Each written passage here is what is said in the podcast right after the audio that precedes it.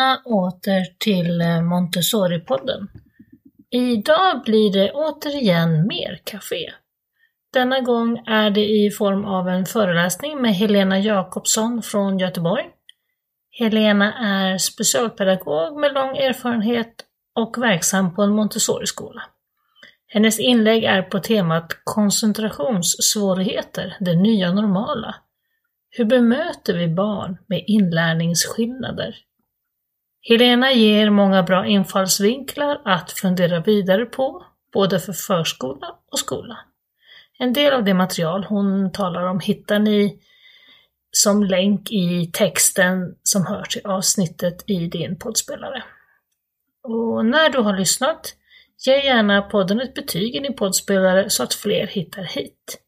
Jag heter Maria Schacki och gör denna podd för Montessori Sverige. God lyssning!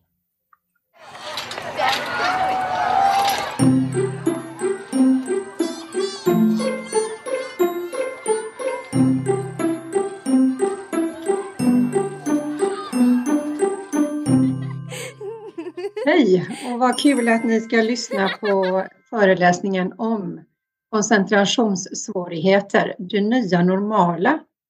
Hur bemöter vi barn och elever med inlärningsskillnader och vad skulle Maria Montessori tänka på idag? Jag som pratar heter Helena Jakobsson. Jag har jobbat både i England och USA som pedagog och har en stor erfarenhet av kanske mer internationell forskning och eh, arbeta på andra sätt än vad man kanske är i Sverige. Eh, jag är specialpedagog och specialpedagog mot elever med tal och språkförseningar och språkstörningar och har specialiserat mig på dyslexi och NPF, neuropsykiatriska funktionshinder som ADHD, ADD, autism. Och det kallar jag för elevers inlärningsskillnader. Koncentrationssvårigheter, det normala. Vad betyder det för dig? Eh, nu sitter du kanske på din kammare, men fundera en kort, kort stund.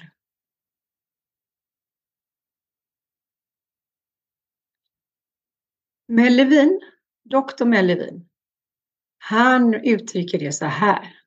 Det kan ibland vara svårt att bestämma om ett speciellt barns hjärna har en oförmåga eller om den är mycket specialiserad. Och då kan man ju fundera på vad betyder det här egentligen? Hur ser vi det vi ser? Och vem ansvarar för det vi ser när man möter barn med inlärningsskillnader? Vilket inkluderar och ska inkludera alla, men att man har olika tänkande. Här har vi en extremt stor och viktig roll i hur vi bemöter våra barn. När du ser ett barn komma in genom dörren till din, ditt klassrum, din, din, din skola, Montessori-skola, så betyder det ju också att hur du ser på barnet som stiger in. Ser du barnet utifrån barnets förmågor som vi ska ta reda på och stimulera eller ser du barnet som har hinder? Barn växer in i den intellektuella tillvaron som omger dem. Det säger Vygotsky. Vygotsky var ju samtida med Maria Montessori. Eh, betydelsen av att möta barn, elever i tid med sina olika förmågor och hinder är en demokratisk rättighet. Exkluderad inkludering eller inkludering. Förskola och skolas ansvar utifrån LPFÖ 18 och Lgr 22. Jag pratar om verksamhetsplan, den förberedda miljön, dess eh, eh, stora eh, eh, eh, makt är det inte, men det är en stor kraft i att ha den förberedda miljön för att kunna följa barnet. Och det som är av stor vikt är att titta framförallt på organisationerna, alltså på organisationsnivåerna, där organisationsnivån är väldigt, väldigt viktig att se helheten för att kunna nå gruppnivån och till sist individnivån. I mitt arbete så åker jag hiss, säger jag. Jag åker hiss från organisationsnivå ner till gruppnivå, till individnivå och upp igen och stannar ibland på mitten tillsammans med mina kollegor för att göra det mer begripligt för de eleverna som just finns hos oss. Skapa begriplighet, tillit och delaktighet. Och det som är viktigt här det är ju att man monitorerar både framgångar och hinder. Monitorerar menar jag med att man verkligen tittar på och antecknar. Att man vet vad är det man ser? Hur är det man ser det man ser? För att kunna förstå kan vi tvista på det här? Kan vi göra någonting annat? Kan vi pröva någonting mer? Kan vi, förstår vi verkligen det vi förstår? Men att man tillsammans monitorerar både framgång och hinder. Jag har ju också då jobbat på en Montessori-skola under ja, 24 år här i Göteborg. Och då har vi redan eh, för ja, drygt 20 år sedan arbetat med likabehandlingslagen. Och likabehandlingslagen är ju övergripande i hela vårt samhälle. Och det är en viktig del i Montessori-pedagogiken också. Och likabehandlingsarbetet är ju en grund som både förskola och skola måste stå på för att bygga en trygg skola för allas lärande. Den skolan jag arbetar på har vi arbetat med Olveus-programmet som är ett strukturerat arbetssätt där barn, elever och vårdnadshavare och all personal inkluderas och har ett gemensamt ansvar. Då har vi alltid, eh, varje år har vi eh, då utbildningar för nya pedagoger eller personal som kommer till skolan. Vi har också varje, varannan eller varje vecka har vi i alla klasser från förskola till år nio samtal om likabehandling där vi gör övningar och samtalar med våra elever. Eh, och lär dem hantera och kunna vara observanta för att de ska bli goda medborgare och även stötta varandra i om de ser eller upplever någonting som de tycker känns fel. Vi har också starkt samverkan med föräldrar. Om det är någonting som vi ser och hör så tar vi det samma dag. Det betyder if you see it, you own it. Vuxengissa. Vi har gjort det här med killgissa, men jag vill eh, prata om vuxengissa. Och då vill jag jämföra det med fakta och kunskap. Vuxengissa är ju då som jag pratade i början här att ja, men här kommer ett barn kanske som jag undrar om äh, barnet ska klara av det här arbetet idag, idag. Igår var det ju så himla jobbigt och barnet lyckades inte och nu eh, kommer de nog inte att komma överens idag heller och det kan det bero på? Är det en koncentrationssvårighet? Och det är vuxengissa. Vi kan vuxengissa extremt mycket, men eh, jag tycker man ska gå på fakta och kunskap. Och då får man ju ha olika metoder och fundera på vad är det vi gör? Vad är det vi gör tillsammans? Vad är det vi kan göra mer av? Vad behöver vi göra annorlunda? Som till exempel, vilka observationsmetoder arbetar du med för att förstå barnet och elevens behov. När fungerar det bättre? Är det kanske när det är färre i samspel, när man är en till en eller en till flera?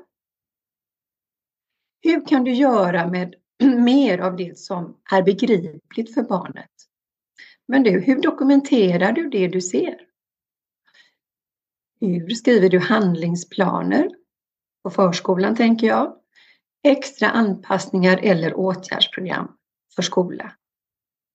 Hur kan du öka din kunskap för att skapa en högre förståelse av barnets förmågor och hinder? Och något som är, kan vara svårt ibland men är av stor vikt är ju hur du samverkar med vårdnadshavare. Och det här vuxengissa som vi pratade om. Eh, då vill jag övergå då till medieutforskande. För det finns ju eh, stor forskning nu som pekar på just hur man ska inkludera barnet eller eleven mycket mer än tidigare. Det kommer jag in på lite senare. Och det här med medutforskande, vem vet hur barnet eller eleven lär sig bäst? Hur kan barnet eller eleven beskriva hur hen lär sig? Hur kan förskola och skolans krav förändras utifrån det inlärningsverktyg hen lär sig med? Och vilka förutsättningar ska skapas för att hen ska kunna visa vad hen kan? Det här är svåra frågor, men vi måste titta på dem lite närmre. Spännande frågor. Psykolog Petri Partanen, han beskriver dynamisk utredning. Och då närmar vi oss och försöker närma oss eleven eller barnets egna upplevelse och förståelse och begriplighet av sig själv. Det blir en metakognition.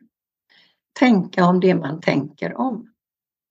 Dynamisk utredning bygger på idén om att kartläggning, bedömning och utredning bör genomföras med delaktighet i samspel med barn och elever och med strukturerat stöd istället för genom enbart enstaka testning av självständiga förmågor och färdigheter.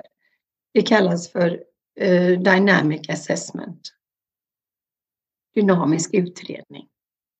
Ett sådant en sådan metod är passmodellen som Petri Partanen har översatt 2019. Den finns även CAS 2 då för psykologer. Och PASS står för planering, A attention, S simultan som går ifrån dela till helhet där man, hur man ser mönster. Successiv förmåga beskriver mer om läs och skrivförmågor. Då går man in och tillsammans med pedagoger tittar man på vad man ser hos eleven eller barnet. Och då kan man också begripa balansen mellan elevens inlärningsförmågor utifrån skolans krav. Och hur förstår vi då relationen mellan kunskaper och förmågor i läroplanerna? Och här gäller det verkligen att vi arbetar med att främja, förebygga åtgärda, arbeta med ledning och stimulans. Och när vi gör det och pratar om det här och pratar med eleven om hur man lär sig och när det fungerar bäst och vad kan vi göra annorlunda? För det är den dialogen som är väldigt viktig, att man har den som eh, väldigt avdramatiserad, att man kanske gör det som vi har gjort då i, med alla elever. För annars blir det bara att man blir lite ut, alltså man känner sig lite utesluten, man är lite exkluderad. Man kanske, åh varför pratar läraren bara med mig och inte med andra? Men om man tar ett helt grepp på en hel skola, en hel klass, en hel grupp så kan man kalla det för avmystifiering. Det man inte riktigt förstår. Det är lite mystiskt. Så man pratar om det, paketerar upp det för att begripa det så kan vi hjälpas åt att avmystifiera Exempelvis, jag kan se att du har jättebra koncentration när du sitter och arbetar med din dator, men när du kommer och tittar och ska jobba med någonting annat, då ser jag att du eh, kan inte hålla din koncentration så som du skulle vilja göra. Hur kan vi göra på ett annat sätt?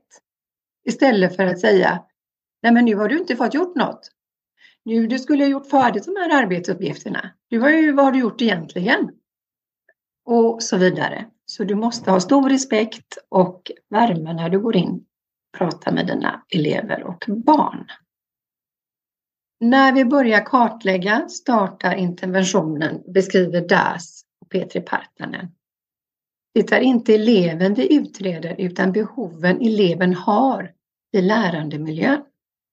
Och då gäller det att man hittar elevens behov i lärmiljön. Vilket är viktigt då hur vi förhåller oss, alltså hur är pedagogers förhållningssätt? Och att vi måste tillsammans hjälpa och skaffa kunskap om eleven. Och man måste också titta på hur man kan försöka förstå underliggande förmågor. Och det menas också att man kan se hinder och man kan se styrkor men också sårbarheter. När händer det? När händer det inte? Vad kan vi göra annorlunda? Som jag sa förut så är Maria Montessori var ju samtida med Vygotsky och Vygotskys proximala utvecklingsnivå är ju oerhört viktiga att vi förhåller oss till. Där man ser då variationer i lärandet och hur vi kan modellera och hur vi kan vara byggställning. Jag kommer nu kort att läsa upp två stycken fallbeskrivningar. En om ett barn och sedan en om en elev. Elliot. Han är sex år gammal och har långa dagar. Eftersom det tidigare varit så jobbigt för Elliot när det ena barnet efter det andra blir hämtade av sina föräldrar har personalen börjat låta honom sitta med en padda istället i soffan. Det har fungerat bra men några gånger har det varit svårt att avsluta när föräldrarna hämtar. Idag kommer hans pappa och lilla syster och hämtar. Elliot rör sig inte när Eva, en av pedagogerna, ropar på honom från hallen. Han är mitt inne i en film. Eva kommer in i rummet och säger Kom nu Elliot, din pappa har kommit. Men Elliot vill fortsätta titta på filmen. Det är dags att gå hem nu. Du kan fortsätta titta imorgon. Eva tänker på att mamma reagerat över att han så ofta sitter med paddan på eftermiddagen och känner sig lite stressad över situationen. Du får stänga av nu, förstår du? säger hon och sätter sig bredvid honom samtidigt som pappa ropar från hallen. Hej Elliot! Kom nu gubben, vi väntar på dig. Eva tar tag i paddan men Elliot släpper inte greppet. Jag vill inte, säger Elliot. Din pappa väntar ju, säger hon samtidigt som hon stänger av paddan så det blir svart. Elliot blir upprörd och slänger den rakt på Eva. Hon får den i huvudet och skriker till. Paddan faller till golvet med en duns. Elliot reser sig ur soffan och springer mot hallen. Men Eva hinner få tag i Elliots arm mitt i rummet, stoppar honom i farten, ser honom rakt i ögonen och säger Du får inte kasta paddan på mig. Det där gjorde jätteont. Då kan du inte få ha den en annan gång. När Eva släpper springer han till hallen. Elliot gråter häftigt och är fortfarande otröstlig när pappa tar med honom ut i bilen. Det här läser jag för att fundera lite grann av. Är det ett barn med koncentrationssvårigheter som inte uppför sig på ett sätt, vad skulle den vuxna kunna göra på ett annat sätt? Och det här är taget ur beteendeproblem i förskolan om lågaffektivt bemötande av Bo Heiskov Elven och David Edfeldt.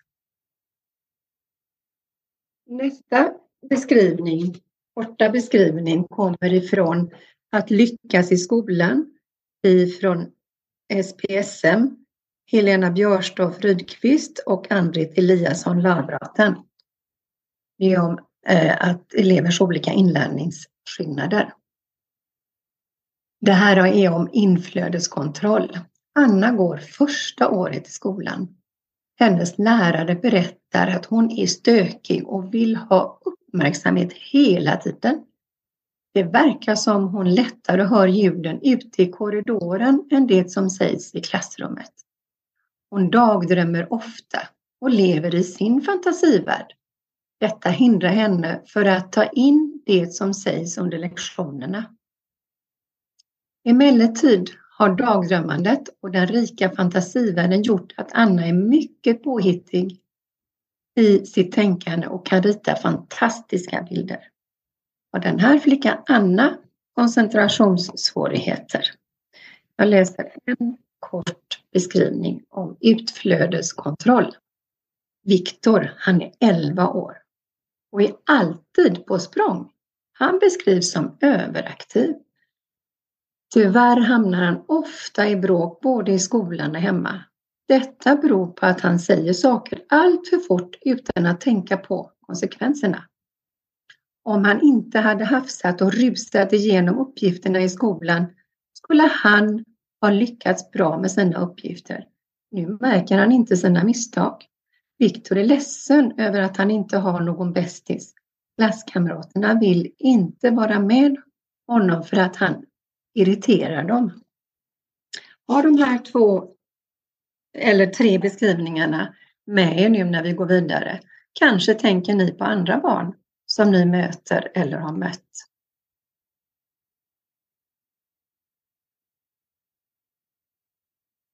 Här. här så. Det här är ett material ifrån All Kinds of Minds eller kanske i skolan som det är översatt till, till svenska. Och det handlar om elevers inlärningsverktyg. Detta arbetar vi med på Montessori-skolan där jag arbetar. Och då är det så att man pratar och beskriver. Och eleverna får lov att fylla i frågor där de svarar som jag ska beskriva tydligare. Med inlärningsverktyg så ska jag berätta att då har vi en cirkel som ligger framme här som inte ni ser men en del av den är uppmärksamhet.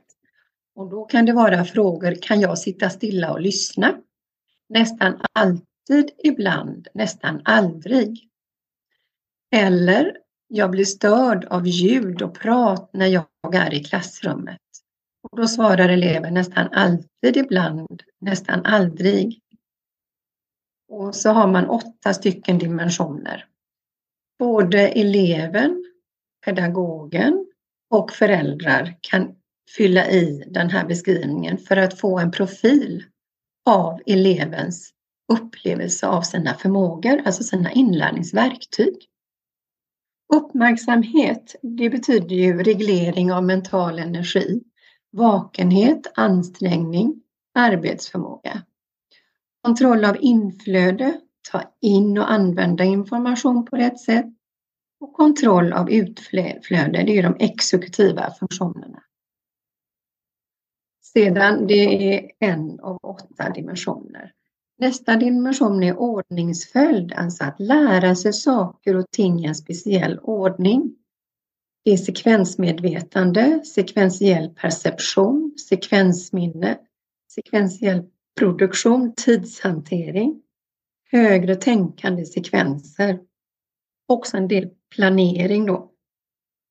Och även förstå orsak och verkan. En fråga där kan ju vara Kan jag månaderna i rätt ordning? Är jag bra på att passa tider? Får jag tillräckligt med tid i skolan för att tänka? Tar det lång tid för mig att göra mina läxor?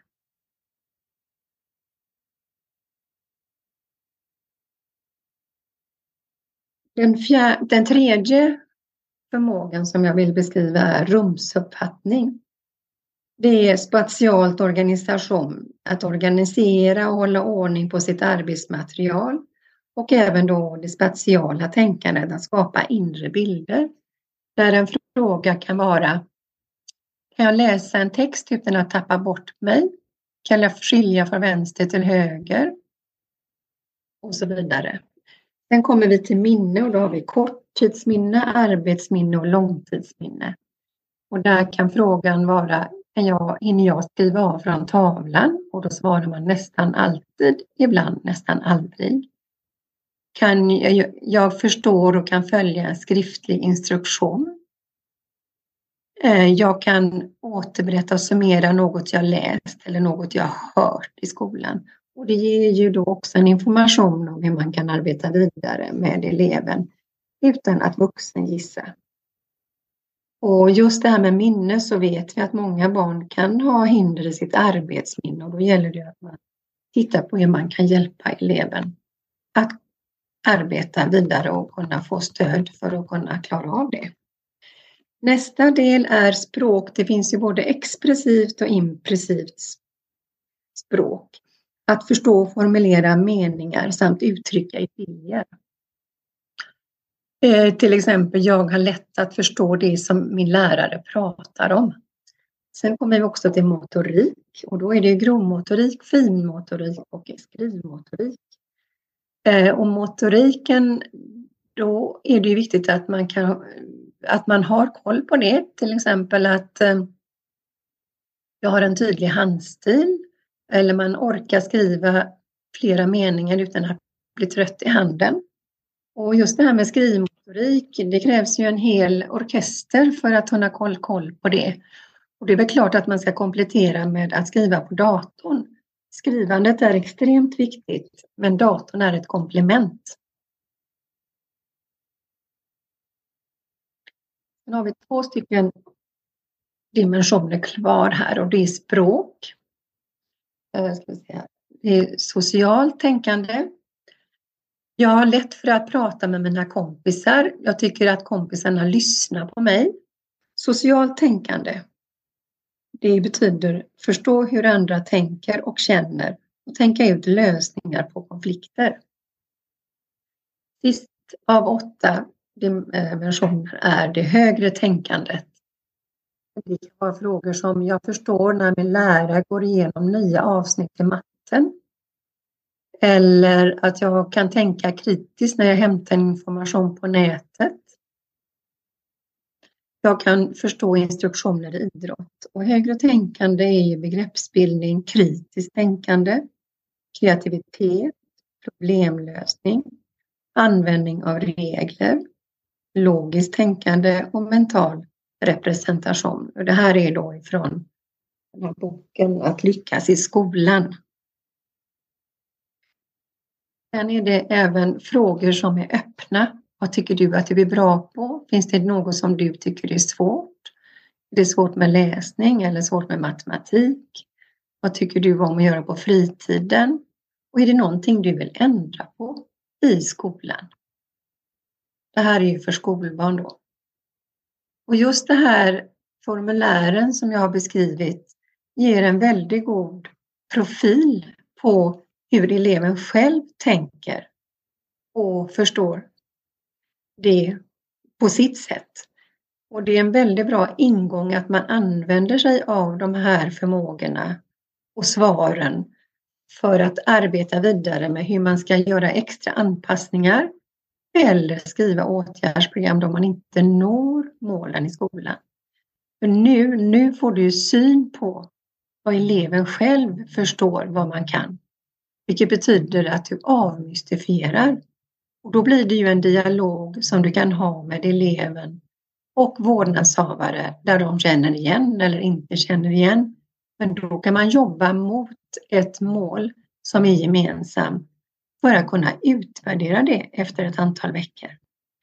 Vuxnas betydelsefulla roll som förebild och modell. Barn lär sig inte saker när de sitter isolerade som små forskare. Det är mötet med andra som utvecklingen sker. Det är det som är den personliga närvarons magin. TVn och iPad har inte alls samma genomslagskraft.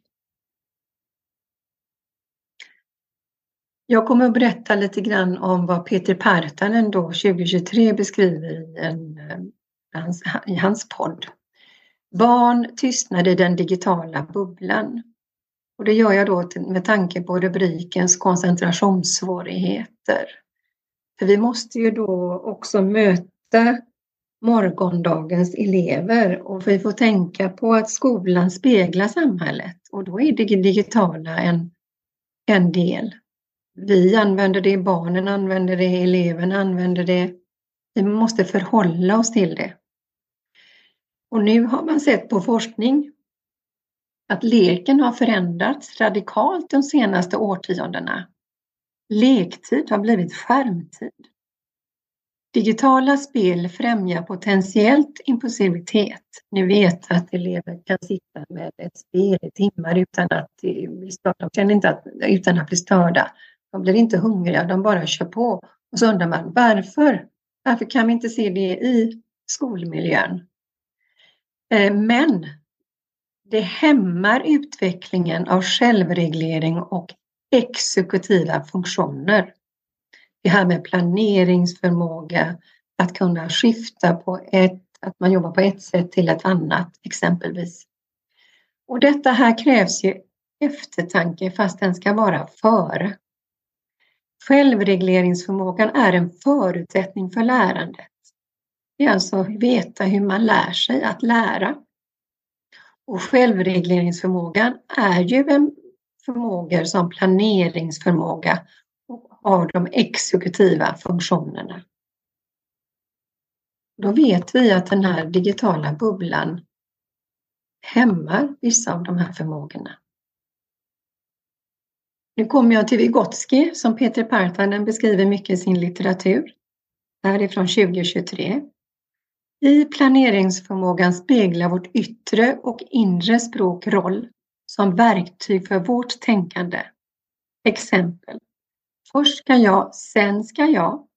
Och det har vi ju förskolebarnen. Att när de är i början av sin utveckling eh, rörande planeringsförmågan så går de och säger först ska jag göra det här och nu sätter jag mig i stolen och sen ska jag eh, arbeta med eh, trappan de, står ju, de går ju och pratar för sig själva för att kunna få det eh, yttre språket till ett inre språk. Och det här gynnar ju då förskolebarnen just med deras planeringsförmåga. Och språkutvecklingen spelar en viktig roll för planeringsförmågan. För om du inte har det språkliga så har du svårt att förstå det du arbetar med och det du ska förstå. Ett nytt ord är ju en ny tanke enligt Vygotsky. Ett nytt tecken är en ny, nytt ord för att förstå ytterligare språk.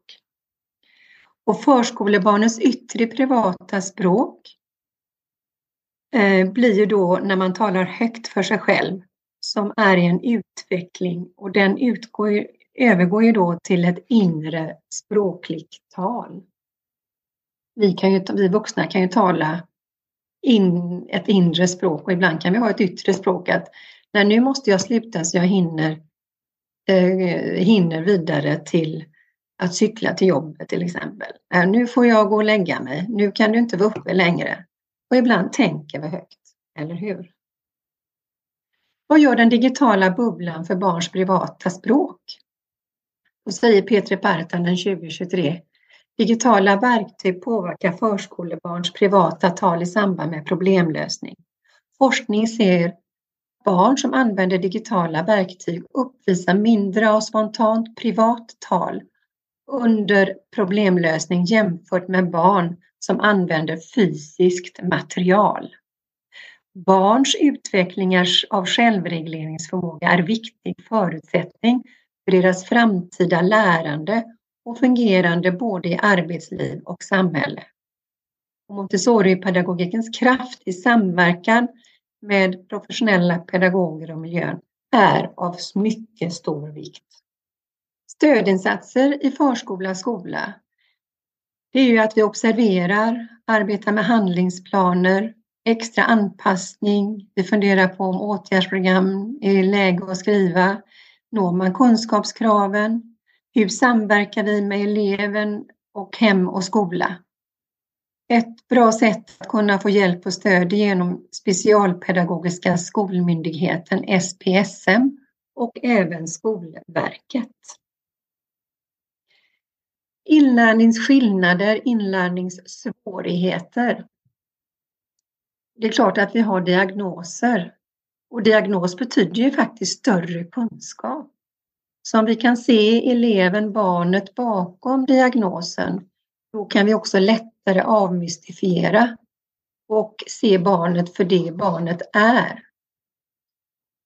Vi har ju då med diagnoser, då har vi ADHD, ADD, autism, språkförsening, språkstörning, dyspraxi. Dyspraxi är när man inte kan få ihop talet så att man har stora hinder att bli förstådd. Man kan alltså inte praktiskt, alltså det blir en talmotoriskt hinder. Selektiv mutism. Då tror man ibland att oj, flickan eller pojken kan vara väldigt, väldigt blyg. Men det handlar inte alltid om det när symptomen eller när barnet pratar som vanligt hemma och föräldrarna kan inte förstå varför inte barnet pratar i skolan när vi på förskolan eller skolan säger att ditt barn pratar inte. med någon annan än bara en kamrat till exempel. Och då säger föräldrarna, men barnet är så väldigt blygt. Då gäller det att man går till en logoped och tar reda på vad är vad. Så att man då i så fall kan få hjälp och stöd i tid. Sen har vi dyslexi, läs och skrivsvårigheter och dyskalkyli och mycket annat. Men detta påverkar ju barnens lärande. Så det är klart att det är viktigt att man ser barnet i tid för att man ska komma så långt som möjligt i sin, sitt lärande. Flerspråkighet, det har vi Anna-Eva Hallin 2019. Hon är en extremt professionell logoped som också har en blogg och en hemsida. Hon är forskare. Hon beskriver så här. Det behövs tillräcklig och god exponering av och egen regelbunden användning av samtliga språk för att barn och elever ska prestera på samma nivå som majoritetsspråkliga kamrater. Det starkaste akademiska resultat för flerspråkiga barn är det som använder sitt hemspråk med föräldrarna och en positiv relation med akademiska resultat för de som pratade majoritetsspråket med vänner utanför skolan. Exempelvis om du har ett eh, annat hemspråk än svenska så ska du prata hemspråket hemma. För att och läsa och prata och prata för att få det hemspråket. Mother tongue heter det på engelska. Och sen ska du ha ett skolspråk. I Sverige har vi svenska. Och även då att man pratar svenska i, med sina kamrater. För att då ser forskningen, att då utvecklas man som bäst. Beteendeproblem i förskola och skola, lågaffektivt bemötande. Och det är precis det som eh, Bo Heiskov Elven och David Edfält skriver mycket om. Ta reda på vem som har problemet. Ibland kan det bli att man ser att Eh, barn har koncentrationssvårigheter, har beteendeproblem. Är det att vi upplever det eller är det att vi tror att vi ser det? Och vad är det som har hänt innan du ser det du ser? Då måste man som eh, vuxen ta ansvar för att försöka förstå situationerna. Och då är det också viktigt att man tittar på den proximala utvecklingsnivån som Vygotsky beskriver så väl. Konflikter och problem staplas ju på varandra i vardagen och det betyder att anpassningarna som gjorts inte varit rätt eller tillräckliga och då behöver man ju tänka till igen, finna nya lösningar. Och I regel handlar det faktiskt om att barn utsatts för överkrav i stunden. Ett ut, alltså en koncentrationsupplevelse som en koncentration, koncentrationssvårighet eller ett eh, beteendeproblem kan ju vara att barnet inte förstår. Det kanske är för svårt. Och då måste vi ta reda på det. Och sen får man titta på vårt egna beteende och våra egna förväntningar. För där är vårt professionella förhållningssätt av väldigt stor vikt. Barn lär ju sig inte av misstag. Och Ross Green, en annan psykolog från USA, säger ju barn som kan uppföra sig gör det. Jag har en bild här på en, ett eh, lågeffektivt bemötande från den här boken som jag har beskrivit om tidigare.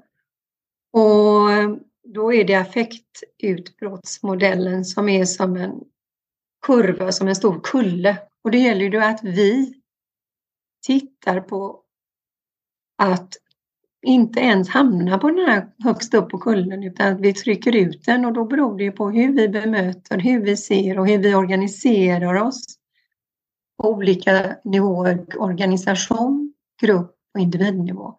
För att begripa och förstå vad vi kan göra annorlunda så vi inte vi utmanar eleverna för att det blir för svårt.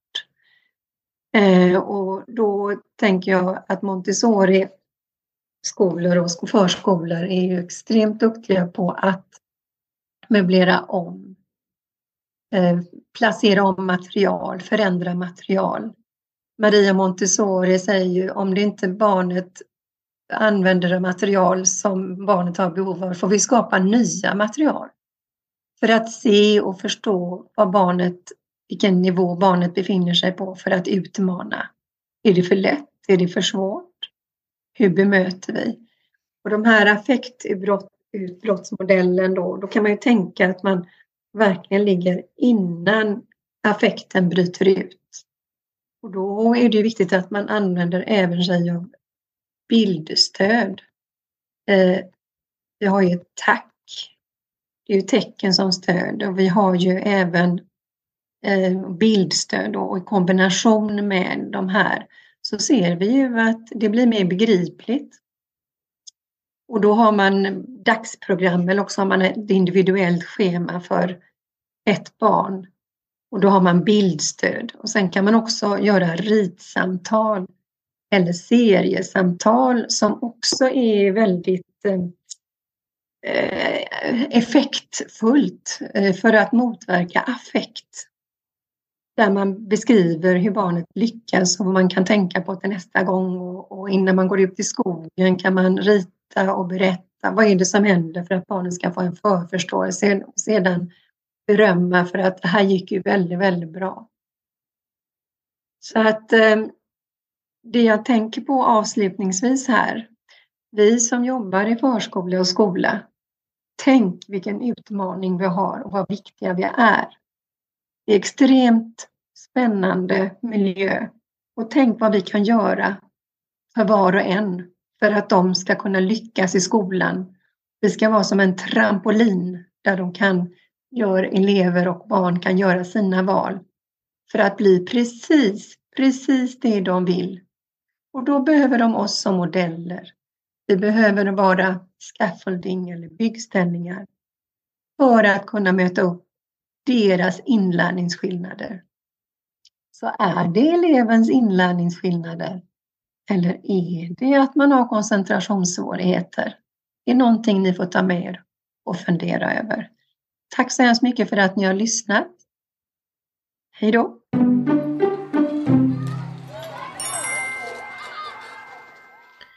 Tack för att du har lyssnat. Montessori-podden görs av Montessori Förskolor och Skolor i Sverige AB. Du kan läsa mer om oss på www.montessorisverige.se